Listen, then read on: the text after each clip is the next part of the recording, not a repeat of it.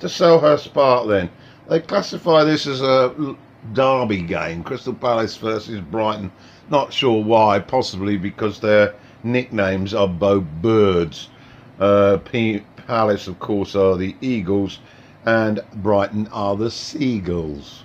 Well, less of that frivolity. What about the action? Well, Palace, 1 point in their last home game, 6 home games, so they desperately needed a winner to keep their fans happy. And Brighton, dreadful away record. Last time they got anything away from home was at the beginning of December. So to the action. We went to the first goal, which was on 19 minutes. Ryan punted the ball down the field, a huge bounce, flipped over the top of the defence. Murray latched onto it quickly. He then hit the ball from the right side of the penalty area, the edge of the box. It was a delightful effort. It went just in the corner, and that was 1-0 for Brighton on 19 minutes. A little later, Zaha was causing trouble, and Montea brought him down. He was given a yellow for that. And another attack on 28 minutes, but this time Zaha's effort was blocked by Dunk. From a corner, Tompkins' header forced a good save from Ryan. But Brighton were good in possession, and Palace did lack that creativity up front. So another crucial block to deny Batchway just before the half-time whistle. So it was 1-0 for Brighton at the break. Into the second half now, and within a few minutes, some pressure from Palace, and Townsend got the ball just inside the box, jinked right and left, and he was caught, and he went over, and the referee awarded a penalty. Now, Crystal Palace have the best penalty taker in the division, Milivojević. He's converted unbelievable 17 penalties for Palace, and surprise, surprise, he made it number 18 with ease. So we were back level at one each. Following that goal, there were no real clear-cut chances at either end, and it was looking like we might be ending up as a draw. Palace was certainly giving the ball to Zaha, but he was sometimes overdoing it, and he should lay the pass off more often. Anyway, on 73 minutes, Knockard, who was lucky to still be on the pitch, he made a dreadful tackle early on in the first half. Anyway, he picked the ball up on the right, and he cut inside, and he unleashed an absolutely pile driver of a left foot shot that curled in the top corner. Absolutely no chance for the keeper, and Albion were back in front. The Palace manager, Hodgson, brought on Benteke for Townsend, and in the last minute of added time, Slop had a chance, but he hit the ball over the top. A very, very encouraging win for Chris Hughton's men. Final score, Crystal Palace 1, Brighton 2. Cardiff City Stadium, West Ham, the visitors. Mango was in the defence for Cardiff for Samba. Sounds like we're having some fun in an African party, but nevertheless, Hernandez was up front, and Arnautovic still stuck on the bench. Well, Cardiff really dominated this match, and they got off to a great start after 4 minutes when Hoylet connected with a half volley from a cross from Murphy, and that was 1-0 for Cardiff. They should have gone 2 up a little later from Niaji, but the defence managed to hold firm. That was it at the break, into the second half, and Cardiff continued to dominate, and within 7 minutes of the restart, Kamarasare, I think I've got that pronounced, Kamarasare, finished off anyway. A good move by Cardiff. Murphy heading on a coiled cross goalwards, and the said Kamarasare was a yard out and finished it off 2-0. Fabianski made a couple of great saves to prevent the score widening. There were a couple of late efforts from West Ham. Rice hit a post and Arnautovic forced a good save from Edridge. But all in all, West Ham were extremely disappointing, and Pellegrini really needs to sit down and work out why his side are so bad when they leave London. For Cardiff, a great win, and it will help in their fight to beat the drop. John Smith Stadium then, bottom club Huddersfield entertaining Bournemouth. Bournemouth are slowly falling into the relegation area. Their good form at the start of the season was keeping them at bay. Anyway, Moy was in for Huddersfield, and Wilson, Callum Wilson, was back after a 6-week absence for Bournemouth, and that man Wilson didn't take long to remind us all of his prolific goal scoring form. On 20 minutes he was at the end of a neat Fraser cross, and that was 1-0 to the Cherries.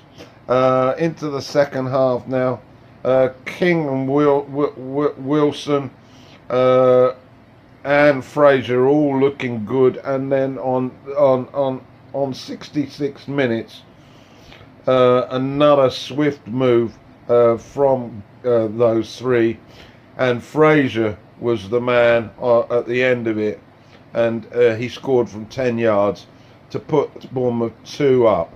After that, it really ended as a contest. Final score then, Huddersfield 0, Bournemouth 2. Okay, to the King Power Stadium, Leicester at home to Fulham. The two new managers on view here, Brendan Rodgers for Leicester and Scott Parker for Fulham. Okay, so into the action then.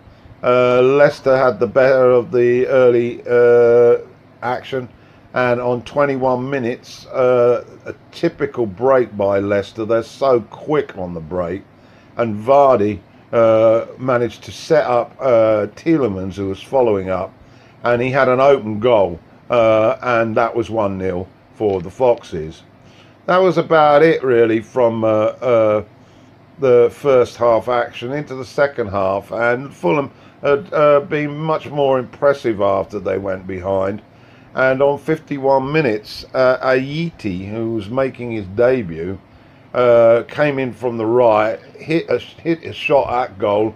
It had a deflection off Maguire and went past Schmeichel, and so we were level 1-1. From there on, Leicester upped the pace a little. Rico had to be good to stop Barnes' curling shot, and then Vardy took over. He really is quite prolific when it comes to scoring goals, and he was put through on 78, and his pace of course is wicked, and he got into the penalty box and stroked the ball wide of Rico into the corner.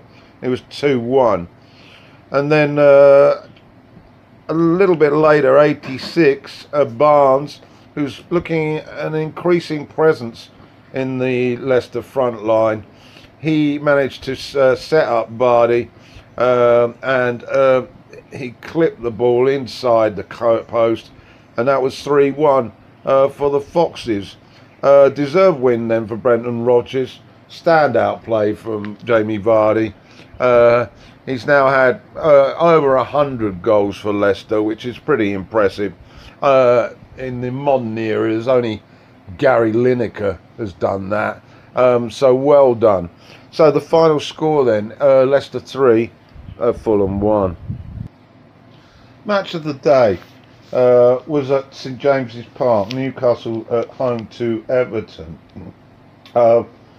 Coleman unfortunately didn't make the starting lineup. He became sick in the warm-up, and Longstaff, who's been very good for the Magpies, he was injured, so he was out as well. It's very much a game of two halves. The first half, definitely Everton, the better team. And let's have a look at the action from that first half then. On 18 minutes, a cross from Dana on the left, delightful cross, was headed wide of Dubrovka by Calvert-Lewin, and 1-0 then to Everton. Then we had a very strange event. What happened was that Ritchie put in a very good cross from the left. Pickford jumped up to catch it. He then dropped it, and Rondon, trying to seize the opportunity, got the ball, but then Pickford managed to pull him down, so thus preventing him from engaging with the ball. Now, it looked a clear red card to everyone in the stadium, but the referee awarded a penalty and a yellow. In the confusion, Pickford then saved Ritchie's effort, and so we were still at 1-0. Not long after that, Gomez got to the byline, and his cross was parried by Dubrovka, but it went straight to Richarlison, and that was 2-0 for Everton after 32 minutes.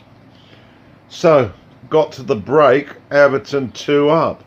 Into the second half, and things changed rather quickly. Rondon managed to get ahead of Kenny, and he's chipped it over Pickford, but it went desperately just wide. But then on 65 minutes, a beautiful move involving Perez and Rondon, linking beautifully, and Rondon's volley whistled past Pickford to bring the scores back to 2-1. From then on, Newcastle were well on top, and Perez showed what he was made of. On 81 minutes, Perez, following up a strike from the very good Almiron, which was again was poorly parried by the England keeper, and Perez slotted the ball home to level things at 2-2. Then we had an amazing incident which caused a lot of controversy. Newcastle were on the attack. The ball was cleared out to midway between the halfway line and the penalty box. The Newcastle defender hoisted the ball up like an up and under. It came down and bounced high, and the attacking players, Rondon and Perez, anticipated the bounce, but Rondon collected the ball and he was in an offside position. But he pushed it to Perez, who was an offside, and Perez got his second, and the referee awarded a goal. So, as you can imagine, Marco Silva wasn't too pleased at the final whistle, but Rafa Benitez was absolutely delighted. A great game then, and Newcastle taking it by 3-2. So to St Mary's. Southampton at home to Spurs. Spurs clearly jubilant after that Champions League success, and they brought back Dele Alli for this game. He'd been out for a number of weeks, and Eric Dyer was also back in the starting lineup. Southampton were unchanged, not surprising after that great performance at Old Trafford. And into the first half, and it was all Spurs. They were nonchalant in their use of possession, but a little bit sort of arrogant, to say the least. Kane had a couple of chances early on. One went wide and the other went over. They then caused some pressure which led Yosida to push the ball onto his own post. But finally, on 26 minutes,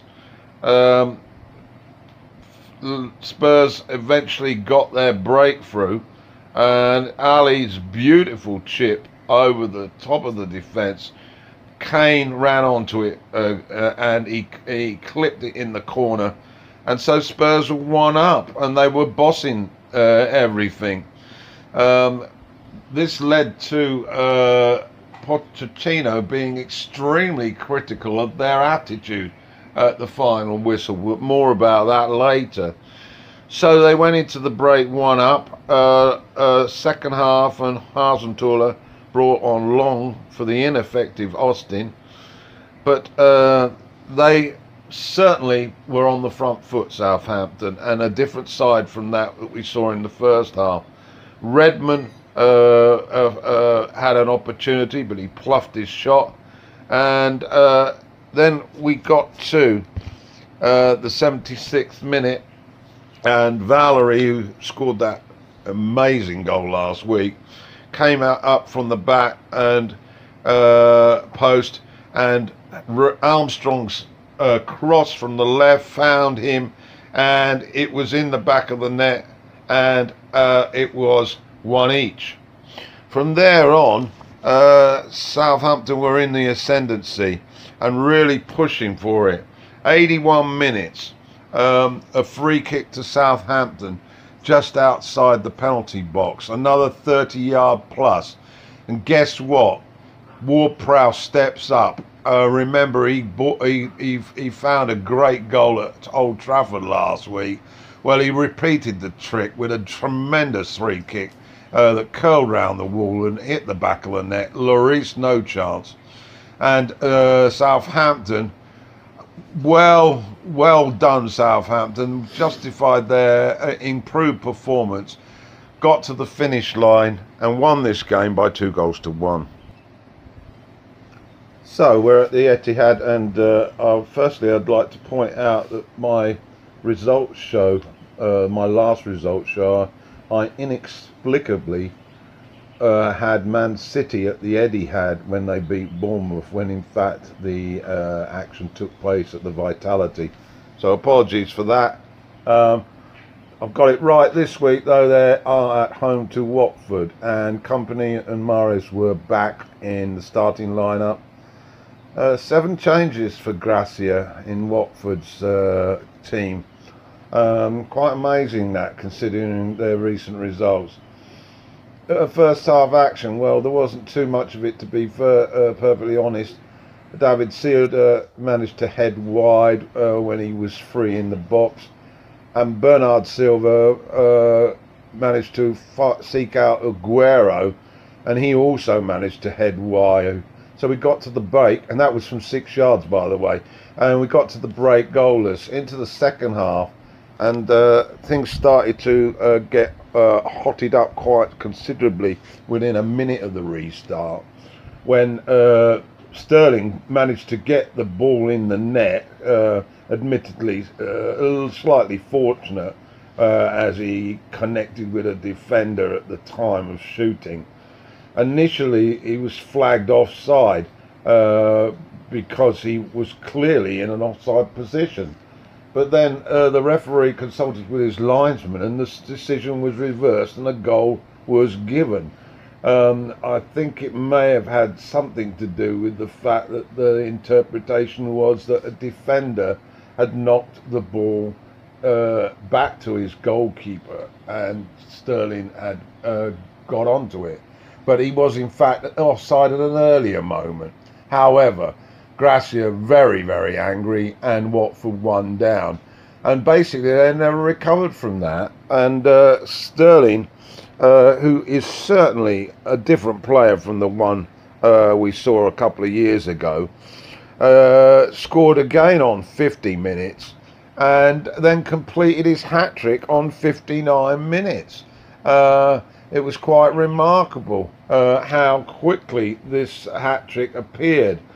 Second, he was at the far post and poached on a cross from Mahrez, and then he cuts in from the left, as he does often, and creates a yard of space and hit the ball in the corner.